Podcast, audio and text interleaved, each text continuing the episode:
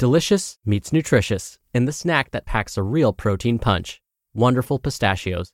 Each one ounce serving of wonderful pistachios has six grams of protein, giving you over 10% of your daily value and making wonderful pistachios one of the highest protein nuts. But perhaps more than that, I love all of the flavors they have.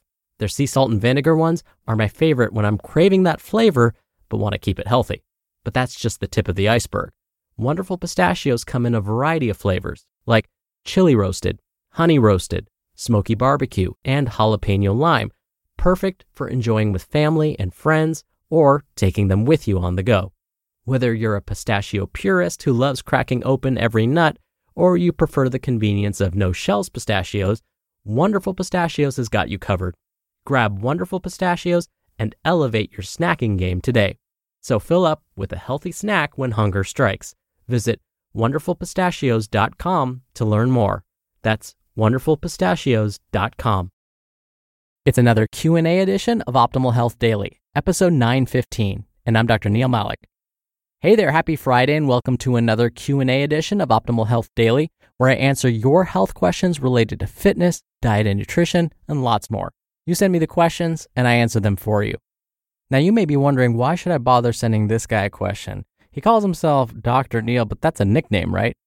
Well, actually, it's not. I do have my Doctor of Public Health degree with an emphasis in chronic disease prevention and nutrition. I also have my Master of Public Health degree with an emphasis in health promotion and health education.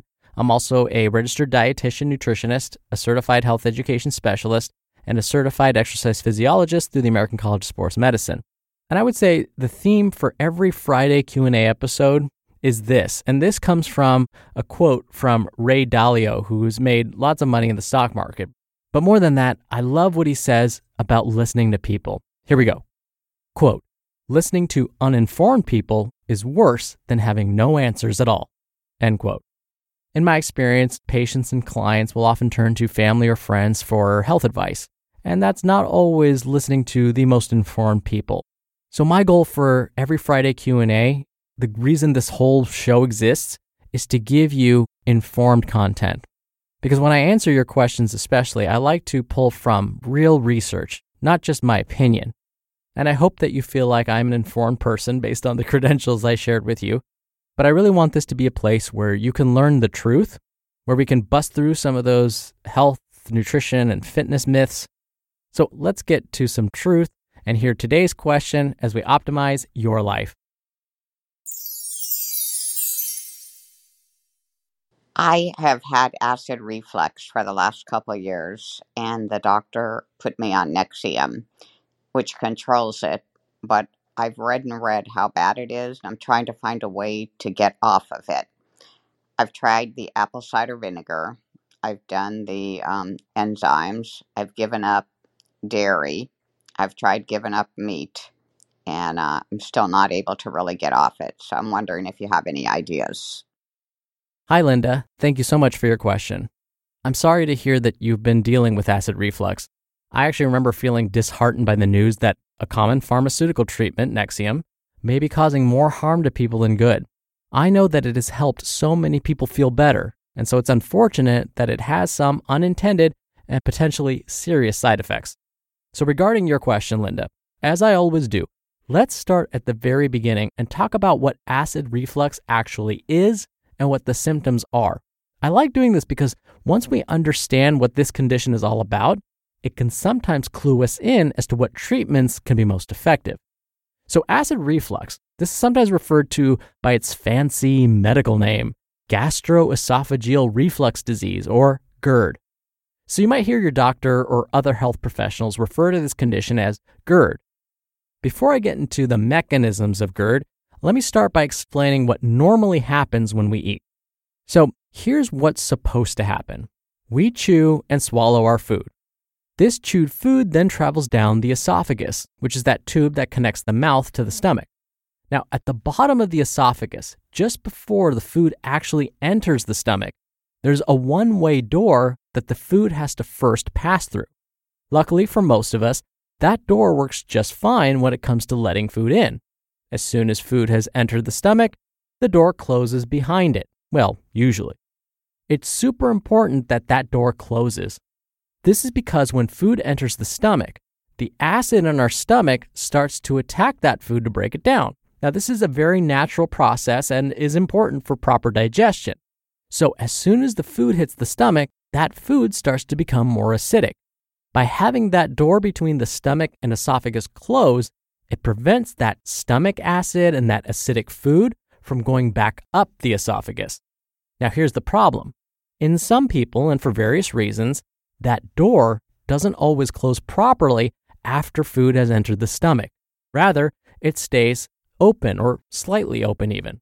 That means that some of the stomach acid and that acidic food can creep back up into the esophagus.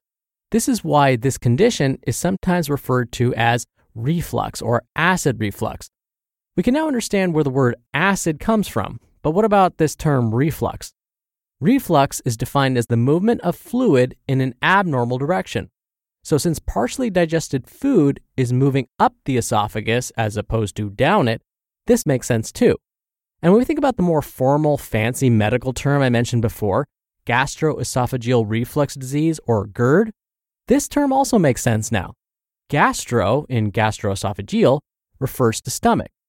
Esophageal means esophagus. And we now know what reflux means.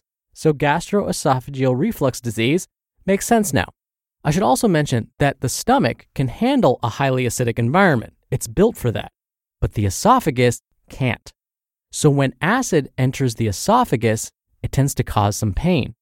Many describe that pain as a burning sensation. And since the location of the doorway that connects the esophagus to the stomach is located near the center of the body, right below the breastbone and sort of near the heart, this burning sensation is sometimes referred to as heartburn. Okay, so why does this happen? GERD can be caused by a variety of things. The first could be a hernia, or it can simply be due to the fact that the doorway between your esophagus and stomach doesn't close or latch properly because the muscles that close it are weak. Luckily, we do have some ideas for how to make it more likely that the door closes more often. Linda, you mentioned you have tried some different remedies to help relieve your symptoms. You mentioned apple cider vinegar, removing dairy from your diet, consuming less meat, and using digestive enzymes. When I looked at some of the studies examining the effects of these, here's what I found. When it comes to apple cider vinegar, it turns out that this doesn't seem to help with GERD. Rather, it may even make folks feel worse. So, if you haven't already, go ahead and stop using this one and see if it starts to help relieve your symptoms at all. Regarding digestive enzymes, there don't appear to be any on the market that have been well studied, at least, to help relieve acid reflux. So save your money on that one too. When it comes to dairy, there doesn't seem to be a clear link between consuming dairy and worsening GERD symptoms. But if you find removing dairy from your diet helps, then keep it up. On the other hand, meat can aggravate acid reflux, particularly if that meat is high in fat. So, what should we do then? Well, we do know that there are some common culprits to worsening GERD symptoms, like high fat meats. But there are also some lifestyle related habits that I'll discuss. But let me start with the foods first. We have learned that some foods can weaken those muscles that help the door between the esophagus and stomach close. The foods that tend to weaken those muscles are, and I'm going to apologize in advance for this one chocolate, peppermint and black pepper, fried or high fat foods, coffee, and alcohol. So it's best to limit your intakes of all of those ingredients. You may not need to completely avoid them, but at least cut back. From a lifestyle perspective, there are other things we can do. Carrying extra body weight and cigarette smoking can also aggravate acid reflux. So, quitting smoking and losing some weight may help relieve some of the symptoms. But there are some other behaviors that can help as well. For example, not lying down soon after eating can be beneficial. That's because lying down may make it more likely for that partially digested acidic food to creep back up into the esophagus.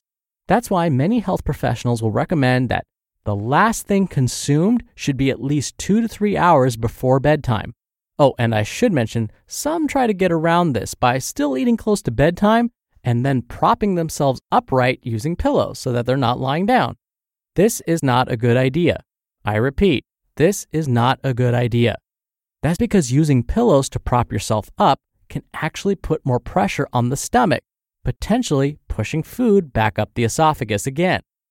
So, back to eating habits. It's also recommended that small, more frequent meals are consumed each day as opposed to larger meals. This is because by not filling the stomach too much, we can prevent that food from going back up into the esophagus. When you're hiring, it feels amazing to finally close out a job search. But what if you could get rid of the search and just match? You can with Indeed.